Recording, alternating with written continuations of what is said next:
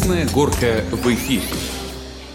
Привет, Вова, привет, Рома. Привет, ребята, привет. Привет, Вова, привет, ребята, Люда, да. привет. Ну что, сегодня предлагаю снова поговорить на тему спорта. Спорт — это наше все. Больше скажу футбола. Футбола, футбола, потому что у нас тоже для вас огромный сюрприз, классный гость. Сейчас Володя озвучит, кто у нас сегодня будет. У нас сегодня Дмитрий Радченко, это футболист, воспитанник школы «Смена», футболист э, клуба «Зенит», один из немногих футболистов, которые успели еще и поиграть в «Спартаке». Он становился чемпионом, обладателем Кубка. России, и потом у него была карьера в Европе, в Испании. И у нас еще будет продолжаться рубрика «Пять дурацких вопросов». Друзья, слушатели, пишите комментарии. Придумывайте, задавайте свои дурацкие вопросы, будем рады. Да, да, да, да, да, да, да, да. Да, давайте к теме перейдем. Да. То есть э, Дмитрий Радченко приезжал в Череповец для того, чтобы провести мастер-класс с начинающими футболистами. Все это в рамках проекта «Лига мечты», о которой мы чуть позже вам напомним. Я думаю, что вы уже, наверное, все это э, знаете. Может быть, кто-то уже даже купил билеты. Я предлагаю сегодня в том числе и поразмышлять на тему спорт в твоей жизни. Да? Вообще о влиянии спорта на, скажем, характер, на воспитание э, ребенка, на вообще становление человека. Да? Не обязательно быть чемпионом, но то, что человек занимается спортом, это очень меняет, ломает и помогает. Ну да, ну я что-то к этому как-то скептически отношусь. Вот я говорю, буквально сегодня я увидел мем. Это две картинки, то есть было и стало. На первой картинке, как было, значит, изображен с правой стороны педагог, учитель школы. а Рядом с ним стоят родители, папа и мама. Слева стоит провинившийся ученик, их сын. И родители показывают дневник и типа, ну с таким, что это такое? Ну про двойку. Это было. И теперь другая картинка стала. С одной стороны сидит педагог, слева от него ребенок, два родителя, и тычут этим дневником педагогу, и написано, что это такое. То есть в первом подкасте мы слушали разговор Кеченова, да, и Дмитрий, они говорят о том, что из человека, ну, из ребенка, да, ничего хорошего как бы не получится, если он не будет себя целиком отдавать. А наши реалии, вот наша жизнь, мне кажется, чуть-чуть вот наоборот. Родители оберегают, нельзя кричать на ребенка, нельзя его нагружать. И сразу вопросы не к ребенку получаются, да, а вопросы к педагогу, что вот он жесткий, там, ну, к тренеру в том же числе. То есть я прекрасно понимаю, что без труда не выловишь рыбку из пруда, да, и сегодняшнее отношение к детям, вот как это будет, Вов? Ну, слушай, многие спортсмены э, говорят о том, что первый тренер – это в первую очередь родитель. Родитель должен участвовать в становлении того или иного спортсмена, да, футболист, это может быть хоккеист. Но это не только в спорте, это и в обучении, и во всем. То есть должен быть наставник. Как бы я хотел, знаешь, что еще у Люды спросить? Э, Люда же, у тебя же ребенок занимается спортом. Вот возвращаясь к моему вопросу, твоя какая позиция? То есть вот Вова сказал правильно, тренер это отец, там, мать. Да. Ты же ребенка отдаешь, да, там на него кричат, ее заставляют, ты это все видишь. Вот твоя какая позиция?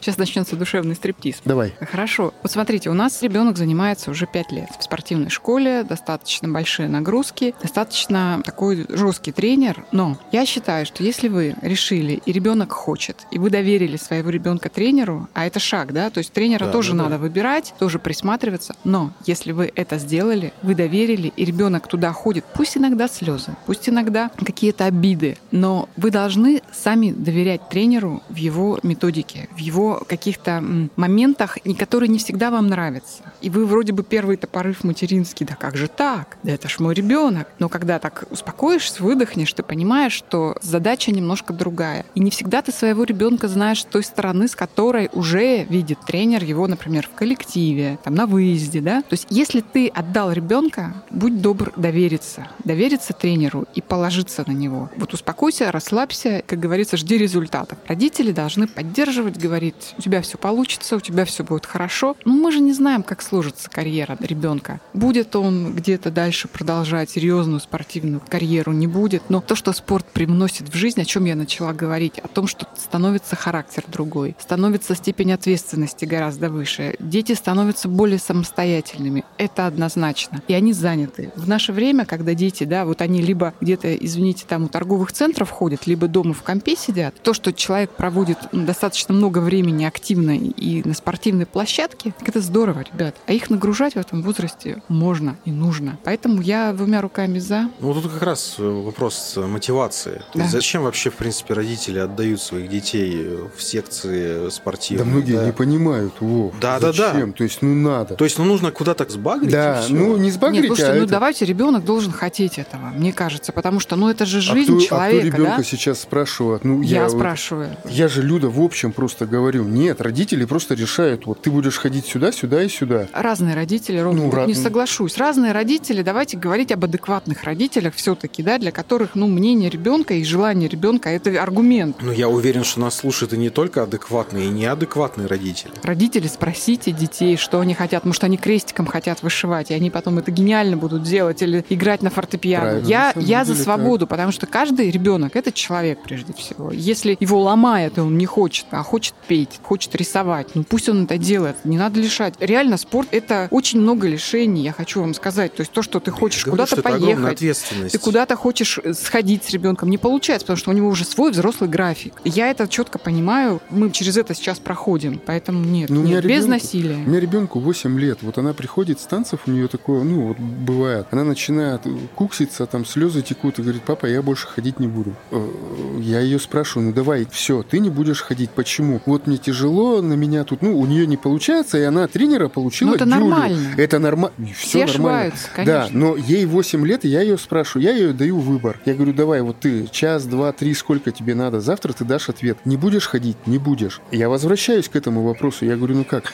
Нет, я все равно буду ходить. Ну, все. То есть ребенку вот, да, надо спрашивать. Ну, если ты будешь там, ой, ты маленькая, ты моя хорошенькая, чусюкаться, то, естественно, ну, лучше, ну, не тратьте вы тогда деньги, не водите, не портите психику педагогу, не надо вот этого высказывания. Это вот, если нас слушают неадекватный Вов, как ты говоришь, ну, вот такой вот примитивный совет, хотя мы без нравоучений, да, вроде бы, ну, как вот внутри есть Наболело. такое. Наболело. Вот, Вов, Дмитрий Радченко. Да, давайте Дмитрий послушаем Радченко. мнение и... Нет, подожди, мне твое мнение надо. Коротко. Ты сказал фразу такую и не договорил, потому что пришел наш гость. Вот сейчас вот ты договори. У тебя сложилось такое впечатление, что э, доля везения и случая, да, была такая, что вот э, смотрев его голы, там острые Да, моменты. ну, э, эта история очень такая комичная, я бы даже сказал. Чтобы освежить свои воспоминания об этом футболисте, я зашел на YouTube, так как я его помню по Спартаку, естественно, написал Спартак, и, значит, там вышли несколько видео нарезок, в которых э, все его голы за Спартак. Такой смотрю, смотрю, какой-то странный стиль э, его поведения на поле. И, значит, э, снизу идет комментарий. Ребята, мне кажется, или э, данный нападающий забивал голы на халяву. И я такой понимаю, что а что-то в этом есть. Мы же все привыкли, что нападающий, да, он заходит в штрафную, дриблинг, там, обводка, да, какой-нибудь красивый удар там на исполнение, что и современный футбол фактически вот такой есть. Может быть, какое-то подключение, пас он забивает. А здесь такие голы, что Дмитрий оказывался в нужное время, в нужном месте. Ну, это Вот. что, фартовость или это умение занять эту Это позицию? умение, вот- пози- это очень важное умение нападающего, за которое ценят. Значит, Одно из талант. основных. Талант или развитие? Талант, Это талант, да? Вот. талант, чуть-чуть мышление, мышление. но это нарабатывается тоже. Умный футбол, ребята. Умный футбол. У- умный футбол. ну чё футбол, вы? да, да. Ну? Давайте, Давайте, да, послушаем. да, да, да, да, да. А, Он еще является детским тренером Академии «Зенит». Его мнение очень интересно, его взгляд на футбол. Давайте послушаем. Кафе «Красная горка». Доброе утро, Дмитрий. Доброе утро, здрасте. Здравствуйте. Рада вас видеть у нас в городе. Рассказывайте, на Лигу мечты приехали. Конечно, приехал на Лигу мечты и очень рад, что я приехал в Череповец. Я уже был в Череповце. Мне здесь очень нравится. Чем? Обстановка хорошая. Приехал сегодня в 6 утра, а уже смотрю, город кипит, народ ходит, все улыбаются. Так что здорово. Ну, у нас, да, второй день вроде как солнце намечается, поэтому, ну, здорово совсем. Когда солнышко, всегда день проходит удачно. Ну что, будем вас спрашивать о футболе. как это Давайте, не удивительно. давайте, с удовольствием поговорю. Вы приехали с мастер-классами. Расскажите, как будет проходить, что будете показывать? Ну да, при- соберутся мальчишки, вот, и мы немножко по... сделаем такой мастер-класс, чтобы было всем весело, всем комфортно. Ну и, конечно, ребята поработают над техникой, над ударами, покажу им несколько элементов, которые, наверное, необходимы в их возрасте, чтобы они совершенствовали.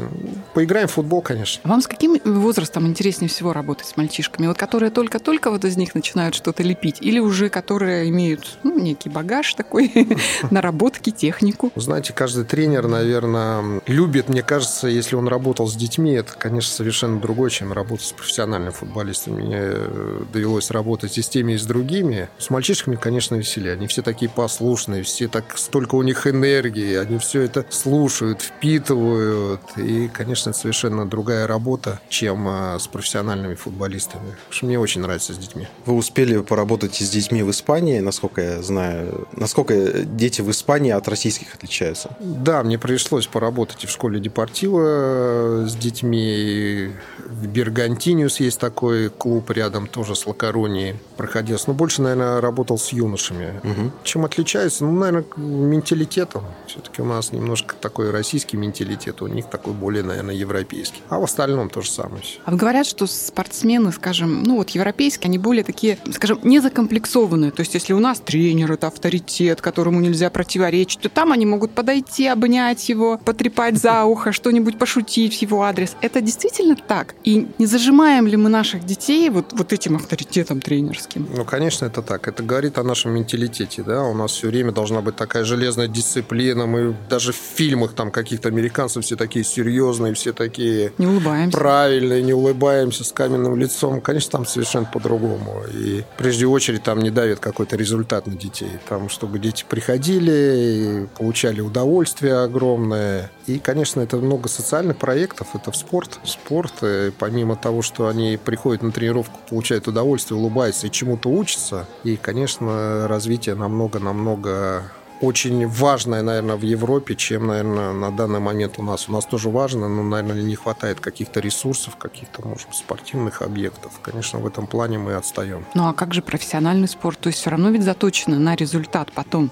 Или это две разных вообще вещи, да? Угу. То есть когда вот дети просто угу. приходят ради того, чтобы заниматься спортом, но в любом случае ведь перспективе-то все хотят стать звездами. Абсолютно вы правы, конечно, когда они э, заключают, наверное, первые контракты, когда они становятся старшими, это уже профессиональный вид спорта. То есть, конечно, дает результат. Но в детском возрасте результат для них абсолютно не важен. Для каждого детского тренера они приходят на работу, они выполняют свою работу. Конечно, у них э, все расписано, есть и годовые планы, над чем работать, там, в какой период времени, все это есть. Но самое главное, что они не давят на детей тем, что вот необходимо вот эту игру нужно выиграть, нужно там вообще э, любыми путями. Конечно, этого нет. Этого mm-hmm. нет, они не делают акцент на это. А насколько отличается тренировочный процесс в Испании и в России? Вот Валерий Кичинов сказал, что, конечно, вот, допустим, спартаковская школа, uh-huh. работа с мячом, да, чем-то очень похоже вот на испанских. Вы поиграли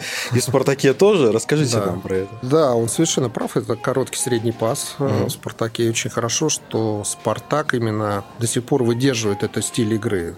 Он просматривается в академии, которая есть у Спартака. У них есть. Это, конечно, я согласен, это более техничный футбол, который есть э, в Испании. Испания южная страна, и там любят тоже футболисты повозиться с мячом очень техничные. Чем отличаются тренировочные процессы? Ну, сейчас очень много информации. Помимо интернета, который есть, очень много различных семинаров, очень много ребята ездят. Я знаю, вот с нашей академии футбольного клуба «Зенит» мы постоянно ездим в Европу. Группа тренеров едет тоже совершенствоваться в ту же Испанию. Что-то мы, конечно, впитываем. От большой разницы, я вам честно скажу, даже в тренировочном процессе, наверное, наверное нет наверное, нет, потому что все знают уже, как работают, например, в Германии, как работают в Испании, как работают в Португалии, где тоже хорошие школы, как работают в Голландии, где тоже славятся подготов... школа, подготовки да. юношей там, к профессиональному футболу. Такого различия нет. Ну, конечно, это разные. Разный менталитет, разные взгляды на футбол, и поэтому, конечно, нам нужно что-то иметь свое по, по сравнению с европейскими. Вот я не задал Валерию один такой вопрос. Э, как раз когда мы разговаривали о технической работе больше с мячом, uh-huh. э, многие тренеры загоняют физически игроков и ставят больше на это упор, делают. Uh-huh.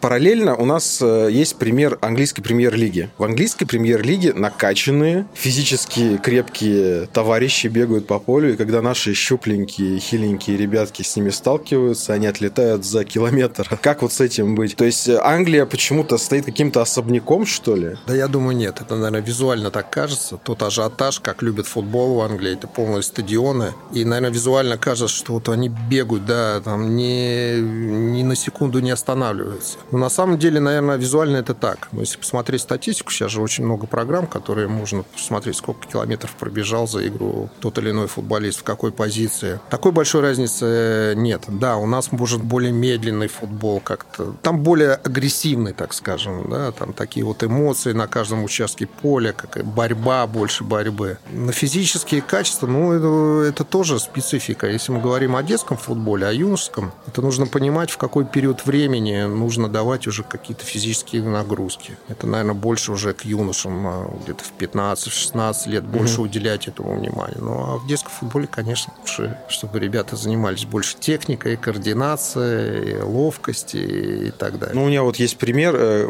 по долгу службы я э, работаю еще на хоккейных матчах. У меня есть много знакомых, у которых есть дети в спортивной школе да. хоккейной. Они не только видят, как занимаются дети в нашей хоккейной школе, но и смотрят, как занимаются в Европе в той же самой. Да? Говорят о том, что у нас перегружают штангой, вот, э, весами и так далее. То есть он не растет больше. То есть физически делают крепких, но зато технически бедные. Такая проблема есть на данный момент. И то, что техники очень мало уделяют даже в хоккее. Ну, я вот про хоккей тоже это слышал, совершенно право. Но это, наверное, осталось еще у нас от советских времен, где у нас действительно были сумасшедшие нагрузки. По трехразовые тренировки. И, конечно, физически наши команды были готовы очень хорошо, что в футболе и что в хоккее, это точно. Ну, в хоккее до сих пор нам, считаю так, ну, наверное, там канадцы да, могут составить какую-то конкуренцию. В принципе, у нас хоккей еще так хорошо держится на плаву. И что касается футбола, я считаю, что мы кардинально поменяли подготовку в футболе, более стали смотреть на европейскую. И вот таких вот нагрузок колоссальных, например, которые проходил я в свое время на тех же сборах, когда нас собирали, она где-то уходит уже на второй план. С тех времен, 90-х, конечно, футбол шагнул вперед. Больше смотрят на подготовку, как работают э, на Западе. Угу. Вот эти методики применяют именно в футболе. Понятно, что физические нагрузки есть, но они не, не делают такой большой акцент на них, как раньше. Дмитрий, а расскажите вот о своем детстве. То есть вот как у вас, воспитанника спортивной школы, да. строился день вообще учебный, да? Вот вы учились в школе, надо было что-то успевать еще и там. На секундочку, и, да, воспитанник да, смены. Да, да сколько вообще, сколько часов в неделю вы тренировались? Как успевали делать уроки? Вот расскажите, потому что, ну, ребятам это тоже, я думаю, что очень интересно, потому что сейчас это, сложно совмещать. Этот график я вам могу рассказать по минутам, потому что у меня он был каждый так. день. Вставал я в 6 утра, не по будильнику. У нас было радио в квартире с родителями, которое в 6 утра врубалось и звучал гимн Советского Союза.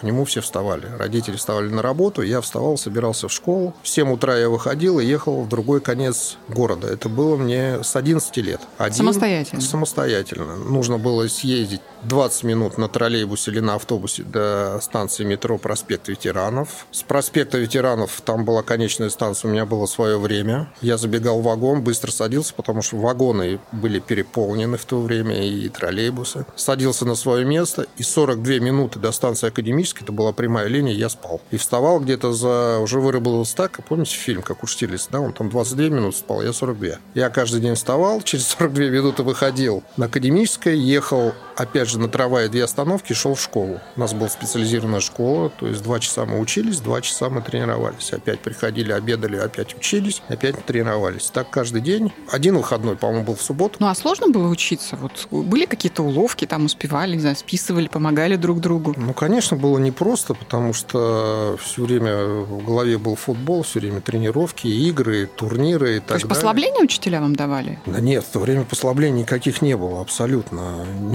надо было учиться, надо было успевать делать уроки. Я знаю, что в 6 утра я вставал, я где-то около 10 вечера приезжал, делал уроки, садился, где-то в 12 часу засыпал, и вот так каждый день. Ну, успевал. Не был, конечно, я там не отличником, не хорошистом, но все сдавал, все делал, успевал. А к чему вы стремились? Если я ничего не путаю, у смены не было старшей команды. То есть э, куда хотели попасть в то время дети? В главную команду. Все, наверное, клубы, которые были в городе Ленинграде еще в то время, угу хотели попасть, конечно же, в «Зенит». И у каждого пацана, который занимался в той же школе смена или в другом каком-то клубе, была одна цель – попасть сначала в юношескую команду, это дубль, потом, конечно, в основную. Других задач не было. А как так получилось, что все яркие воспитанники э, питерского футбола угу. – это воспитанники смены? В Ленинграде в Санкт-Петербурге они до сих пор остались две школы самых сильных. Сейчас это была школа смена, сейчас она называется Академия, Академия «Зенит». И Дюшор Зенит, сейчас называется Шор Зенит. Вот на протяжении столько лет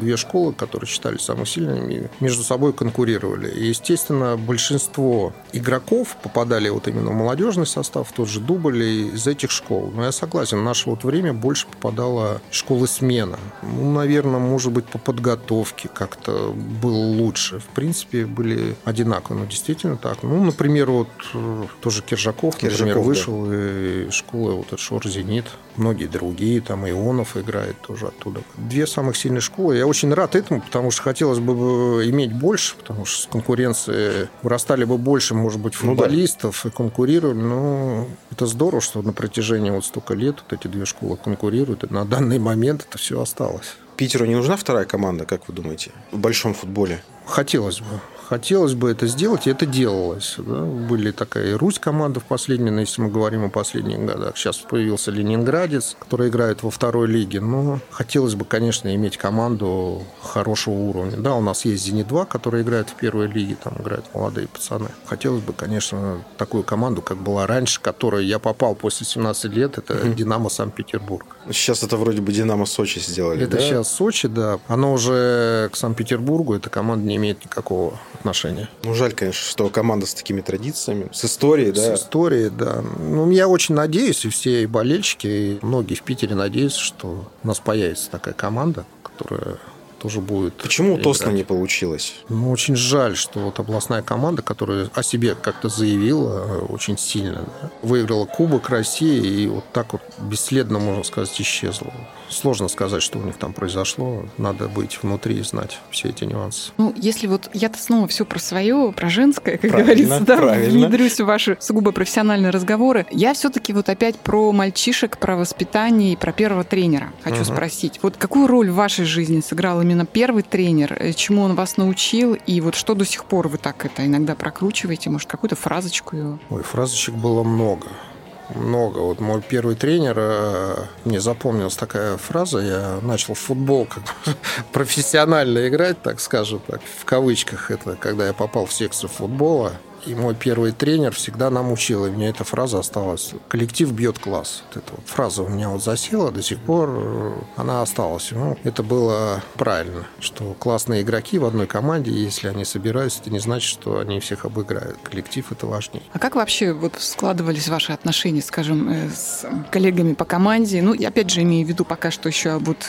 период обучения, детский uh-huh. футбол. Как лепилась команда, как притирались? Ведь, ну, каждый с какими-то своими амбициями, каждый со своими целями. То есть вас подгоняли друг под друга или наоборот выращивали звезду в каждом? Нет, ну раньше было намного проще. Раньше тренер вел, брал там ребят с 9 лет и вел их э, до выпуска. Один и тот же тренер. Сейчас, конечно, все изменилось по-другому. И команду набирали, и практически вот в течение этих лет до выпуска она практически не менялась. Может быть, добавлялось один-два игрока. И ребята были уже друг друга знали, да и всякое были. И дрались мы, и помню, там, и все что угодно, но так были как одна семья, можно ну, сказать. а тренер вмешивался в такие отношения, которые не касались футбола, но касались взаимоотношений? Ну, обязательно, конечно. Он следил за этим все. Он же тренер, он должен все видеть, как друг к другу относятся, кто дружит ли, или кто-то, может, и гной какой-то там не, вообще не общается. Он, конечно, эти моменты видел,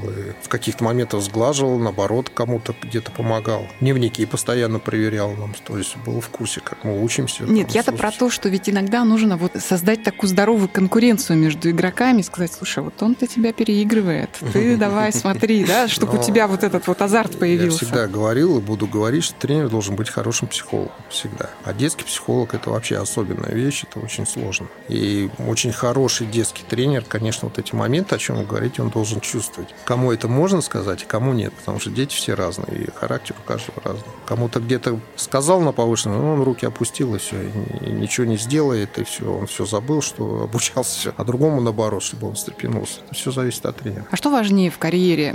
Хорошая техника или характер такой спортивный, настоящий?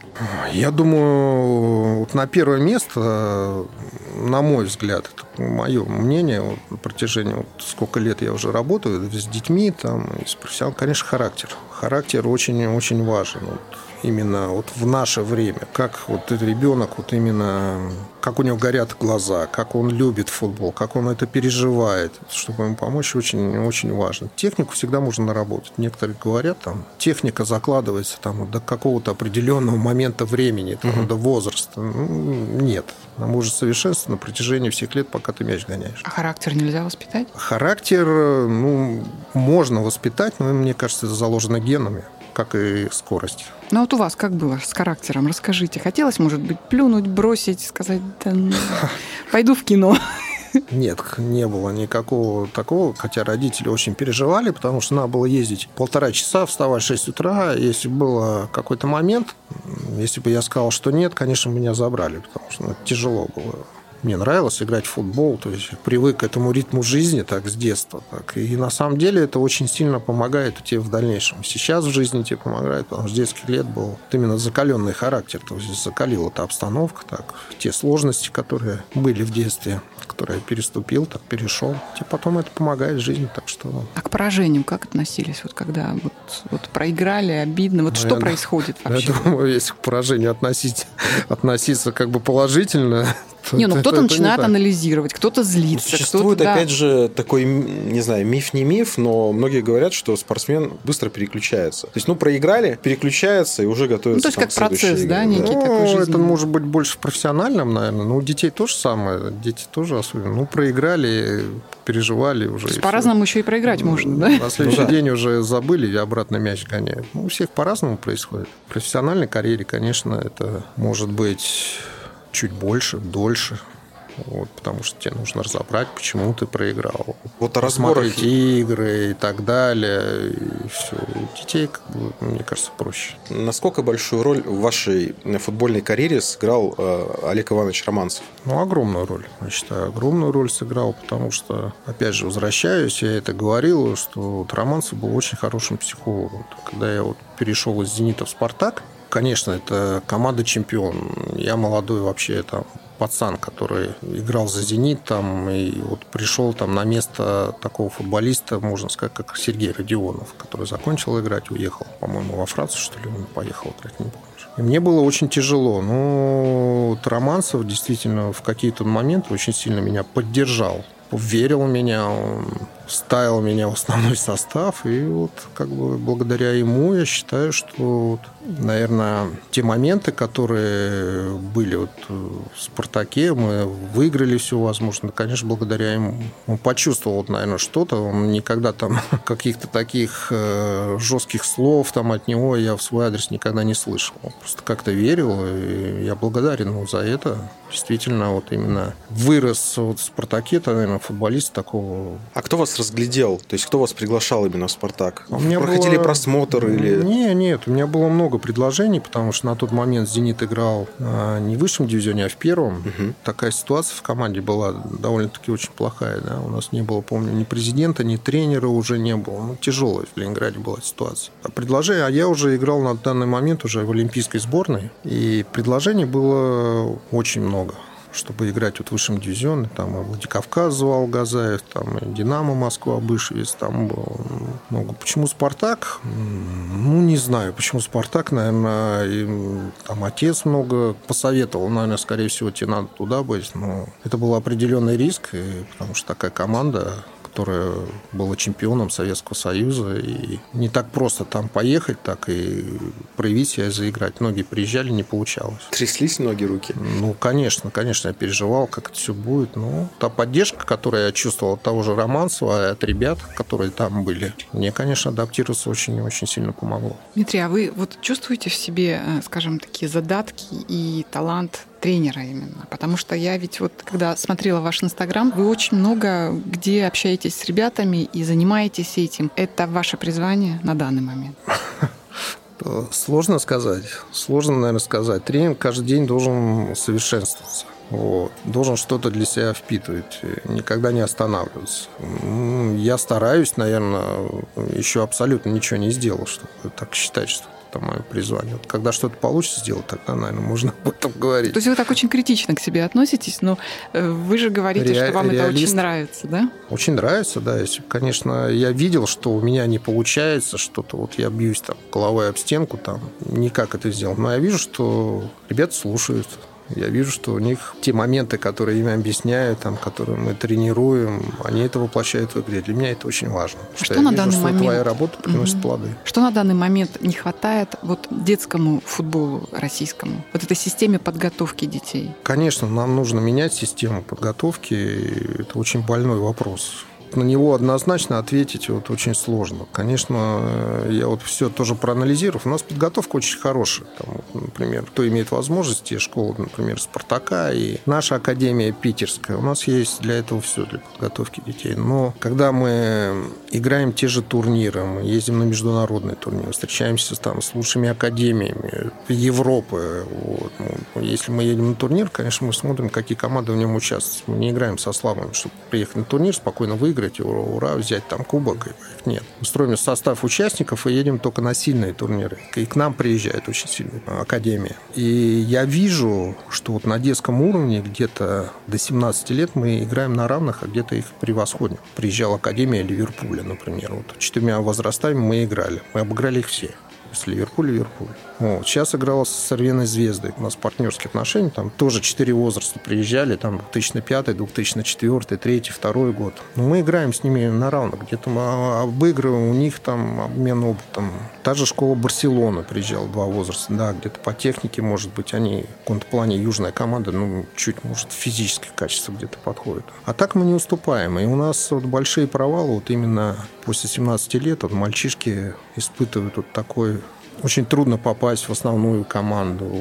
И где-то вот это вот самый возраст, с 17 до 21 года, у нас, конечно, очень большая проблема. Вот эту проблему нужно решать. Ну а что поменялось? Просто насколько вспоминаю, в то время, 90-е те же самые, угу. у нас из России очень много было представителей российских, которые уезжали в Европу, играли, в том числе и вы, да. поиграли в Испании. Попов тот же самый, угу. да, можно перечислять всех, там, да. Оленичев, Мостовой, э, да, Карпин. Карпин. Много, да, Анопка, Ильяхов много. Да-да-да, то есть... И играли на ведущих ролях в своих клубах, да? Да-да-да. А что случилось-то? То есть сейчас из ярких представителей, наверное, только Головин, да, то есть кто более-менее. Ну, вот еще краснодарский паренек сейчас в чемпионате Чехии там бьет рекорды всевозможные, нападающий. Из «Зенита» я знаю, что в Хике в финском вратарь играет, э, чемпионом стал. Ну и все. Но это все как-то и не слышно, и не видно. Поменялся, во-первых, э, футбол сам, и подготовка футбола поменялась. Ну, раньше не было иностранцев иностранцев у нас вообще. Угу. Не было такого прилива.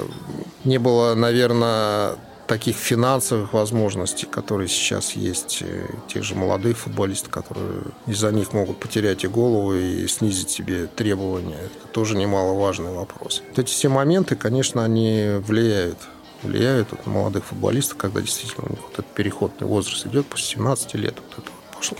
Думаю, в этом тоже это нужно разбираться. И в наше, наше время не было ни, наверное, мобильных телефонов, не было ни компьютеров, не было ни интернета. Это тоже какой-то такой, тоже очень тонкий момент. Раньше мы, чтобы как-то убить время, мы все на улице были, мы играли там с мячом возились, с шайбой возились, там, бегали, прыгали.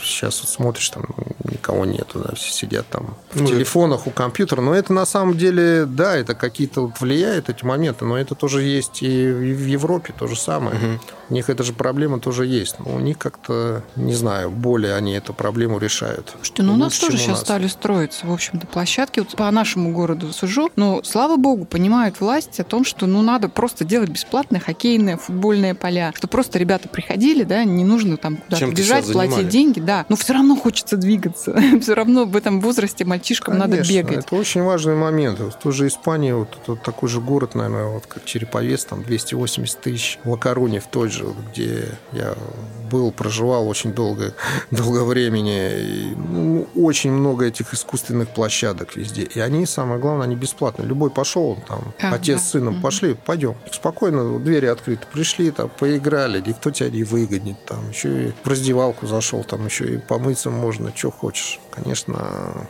у нас с этим, с этим проблемы. Кокорин с Мамаевым, как вы считаете, что с ними надо делать? Он не выдержал и спросил это. Сейчас вся общественность гудит просто на эту тему. Вот уже просто считают, что, ну, ребят надо выпустить. Мы как раз говорим о том, что э, футбол поменялся, да, как-то, и соблазны появились. И то есть вот э, ребята как раз э, негативный пример подали. Вот что может стать в одночасье. Все перевернуться, да. Успешные футболисты, у которых хорошая карьера, на мой взгляд. И вдруг поступок, и вот они сидят там в СИЗО, Бутырки. да, бутырки. Ну, очень сложный момент, на самом деле, если говорить откровенно, но кто не без греха. И в наше время тоже было такие же какие-то моменты. Мы, бывало, тоже так и чудили, и тоже так нормально чудили. Это было другое время. Кокорин, Мамаев должны были это прекрасно понимать, что сейчас так себя вести не надо. Вы медийные люди, на вас смотрят. И в любой момент э, могут у вас возникнуть проблемы за тот или иной поступок, потому что ну, вас все знают. Что касается сидеть или им не сидеть, ну, я считаю, что они достаточно уже наказаны, и надеюсь, что они пересмотрели вообще к себе отношения, и что они осознали, во-первых, что они сделали. Ну, конечно, их нужно выпустить. Выпустить, и дай бог, э, если они осознают и начнут обратно же играть и приносить уже пользу нашему российскому футболу. Ну вот возвращаясь, как раз э, была затронута тема иностранцев э, у нас в Мгм. российском футболе. Как вы считаете, что нужно делать с лимитом на легионеров? У меня позиция однозначна, не знаю, правильно да, да, или нет.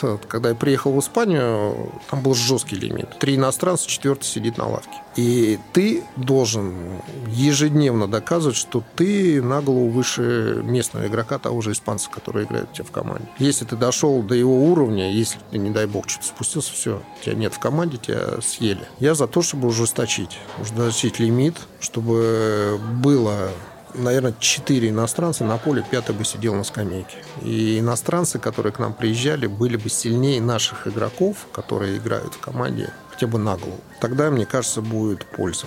Это перспективы и для наших футболистов. Во-первых, у них будет больше возможностей для тех же молодых, чтобы играть в основном составе. Ну и, конечно же, те зарплаты, которые должны платить наши руководители им именно по каким-то достижениям, по каким-то заслугам. Ну, ты, если ты игрок европейского уровня, да, очень хороший, да, ты получаешь такую зарплату. Но если ты через мяч по мячу попадаешь и получаешь такие деньги, я считаю, это неправильно. Да, то есть вот как раз тема затронута. Зарплат, насколько они вообще адекватны? Существует два мнения, да? Некоторые люди говорят, что ну вот они отдают всех самих себя, отдают последнее здоровье, Да. поэтому это должно высоко оплачиваться. Другие говорят, что да, хорошо, должны получать какие-то деньги, но после футбольной карьеры, да, можно пойти, устроиться на работу, да.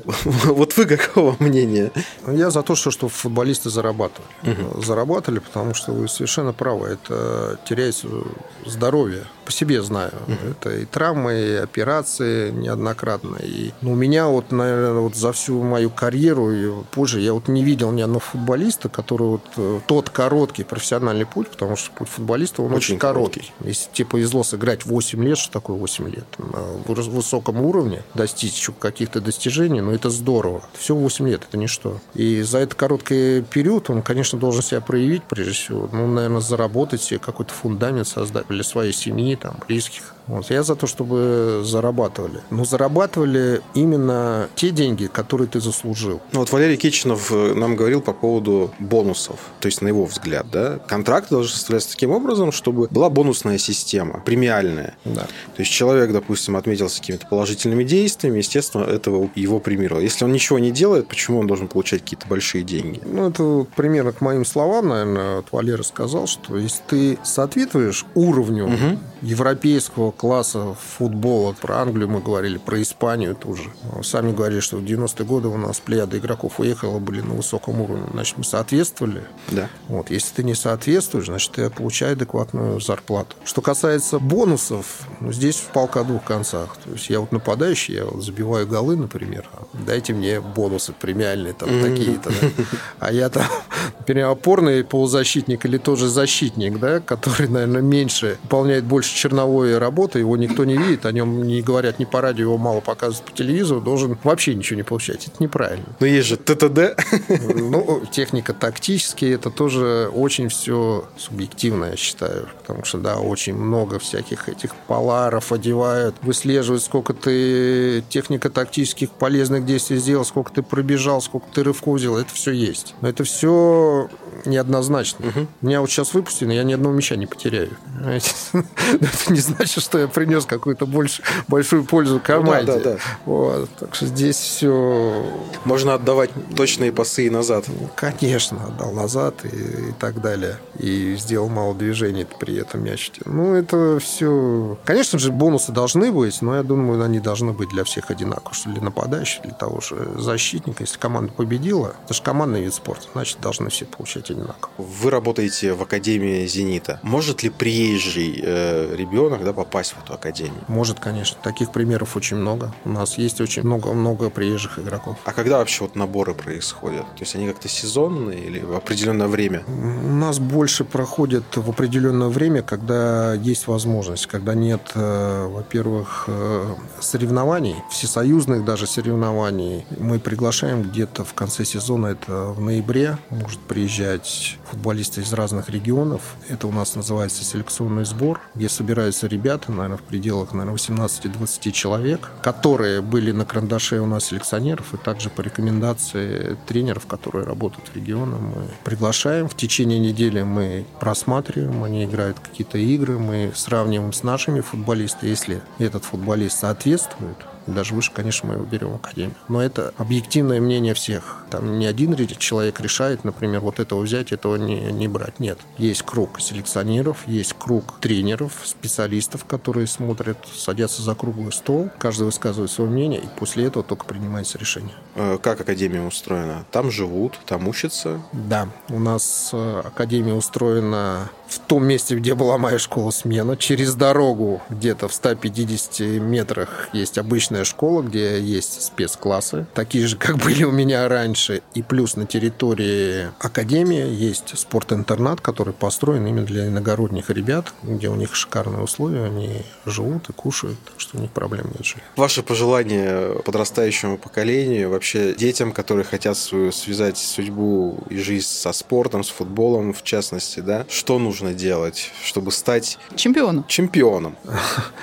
Ну, хочу пожелать, чтобы никогда, ни в какой момент не опускали руки. Ту цель, которую они перед собой ставили, они к ней шли, несмотря ни на что. Дмитрий, у вас есть возможность сейчас пригласить э, всех наших слушателей на Лигу мечты 13 апреля. Приглашайте. Да, дорогие болельщики, футбол, а также родители детей, приходите э, на тот турнир, который будет у нас проходить 13, 13 апреля, апреля, Лига мечты. Уверен, что будет очень здорово, очень весело, потому что приедут люди, которые в футболе достигли очень многого, у которых есть определенные титулы, и посмотреть э, на них, может быть, пообщаться даже, потому что все открытые люди, получить автограф. Так что приходите, будем очень все рады.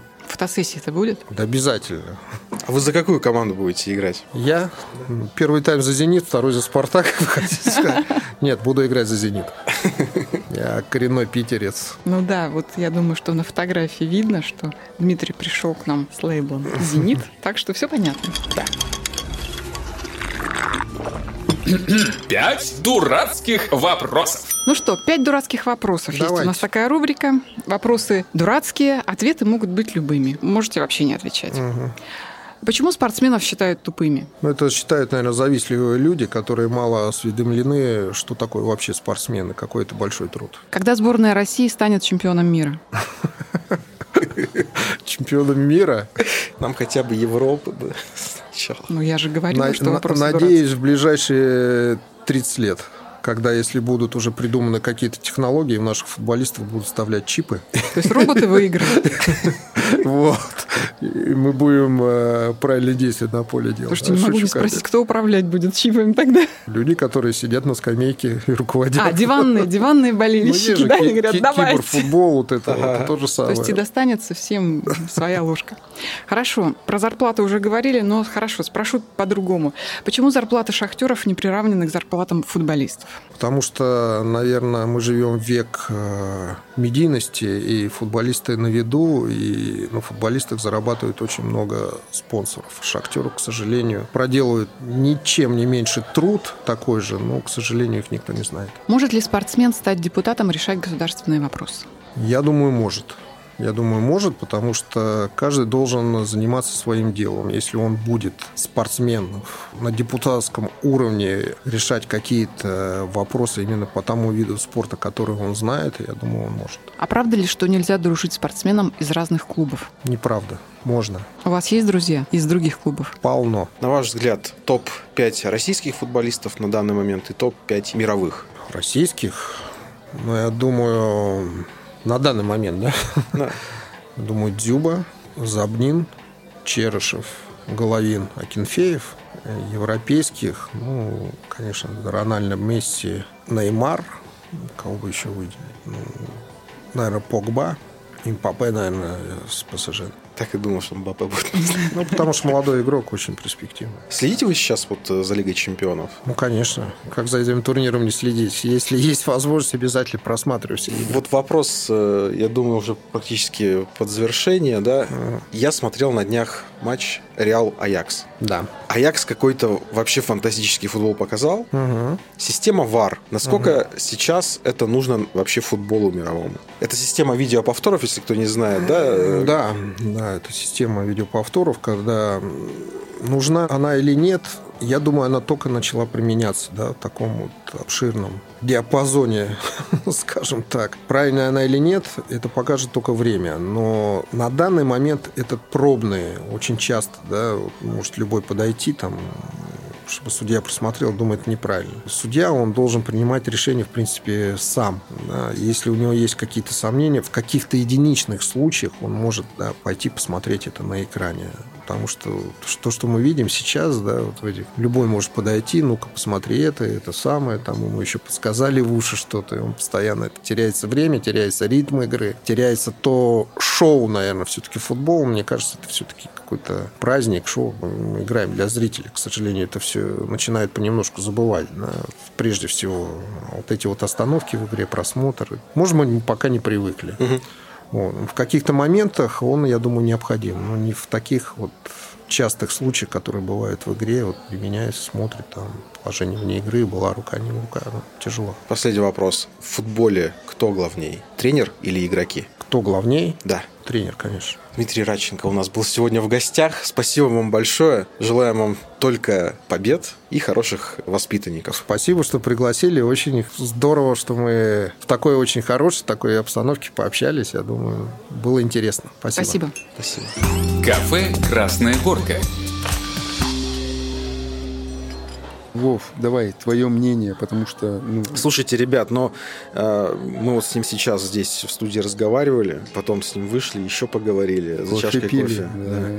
С человеком можно разговаривать очень много, тем более, когда есть поговорить о чем. Очень интересный человек. Я бы с удовольствием общался очень долго бы с ним. Я, слушайте, вот я думал, это уже у нас уже второй гость, футболист, да? Я все-таки пойду на Лигу мечты. Это не реклама, ребята, это не джинса. Я показывал дочке, она вот там маленькие видосики всякие, вот это все. Она сказала, что, ну, хотела бы сходить и посмотреть. Для нее это интересно. Она не знает футбола вообще. Поэтому вот все, ребята, мне дочка сказала, я пойду. Да. да будет футбол. Дорогие слушатели, слушатели, мы все привыкли, что вот футболистов век короткий, да? Но на самом деле у меня язык не поворачивается называть их ветеранами. Они классные. Эти люди до сих пор могут показывать чудеса на футбольном поле, на футбольной площадке. И э, они же совсем недавно еще играли на самом деле. И они способны способны показывать очень интересный э, футбол. Тем более, когда состоятся такие матчи у нас в Череповце. Надо пользоваться Да, да, да, этим, посмотреть. ЦСКА, Зенит, Спартак. Приедут такие люди. Звезды. Звезды. Люди ведь интересные, да, они вот с ними общаться, они говорят по-другому. Вот я каждый раз про это говорю. Вот удивительно то, что в звездах такой величины, а я считаю, что это звезды российского футбола, в них нет вообще ни капли звездности. То есть нормальные люди, которые адекватно реагируют на всякие, в том числе дурацкие, Дурацкие вопросы. вопросы. Да, очень искренние, очень э, болеющие за вот тех мальчишек, которые сейчас, да, и вот только-только начинают, которые приезжают и искренне отдают свое время при достаточно таком плотном своем графике, да, вот ребятам и учат их, и объясняют им какие-то вещи, и показывают, не жалеют своего времени. Вот это здорово. Спасибо им за это. Конечно, Лига мечты хороший проект, и я думаю, что очень много людей уже собирается туда. Друзья, слушатели, э, ну, я считаю, наверное, и призываю, что надо поддержать. Надо прийти, надо посмотреть, надо отдать должное вот этим людям. Они сотворили историю. До сих пор на них ну, в том числе, равняются, да, вот эти школы строятся и все это. Поэтому это дань уважения. Это не только наше прошлое, это наше настоящее и наше будущее. Если бы это было наше будущее, вот их услышали, я бы был счастлив. Все они понимают проблемы современного Да, футбола. да. И они сейчас начинают тренировать. Значит, они смогут передать свои навыки и будущим детишкам. Поэтому стоит прийти на Лигу мечты, отдать дань уважения. Да. Дата. 13 апреля, Ледовый дворец, Череповец. Хэштег «Да будет футбол». Увидимся. Кафе «Красная горка».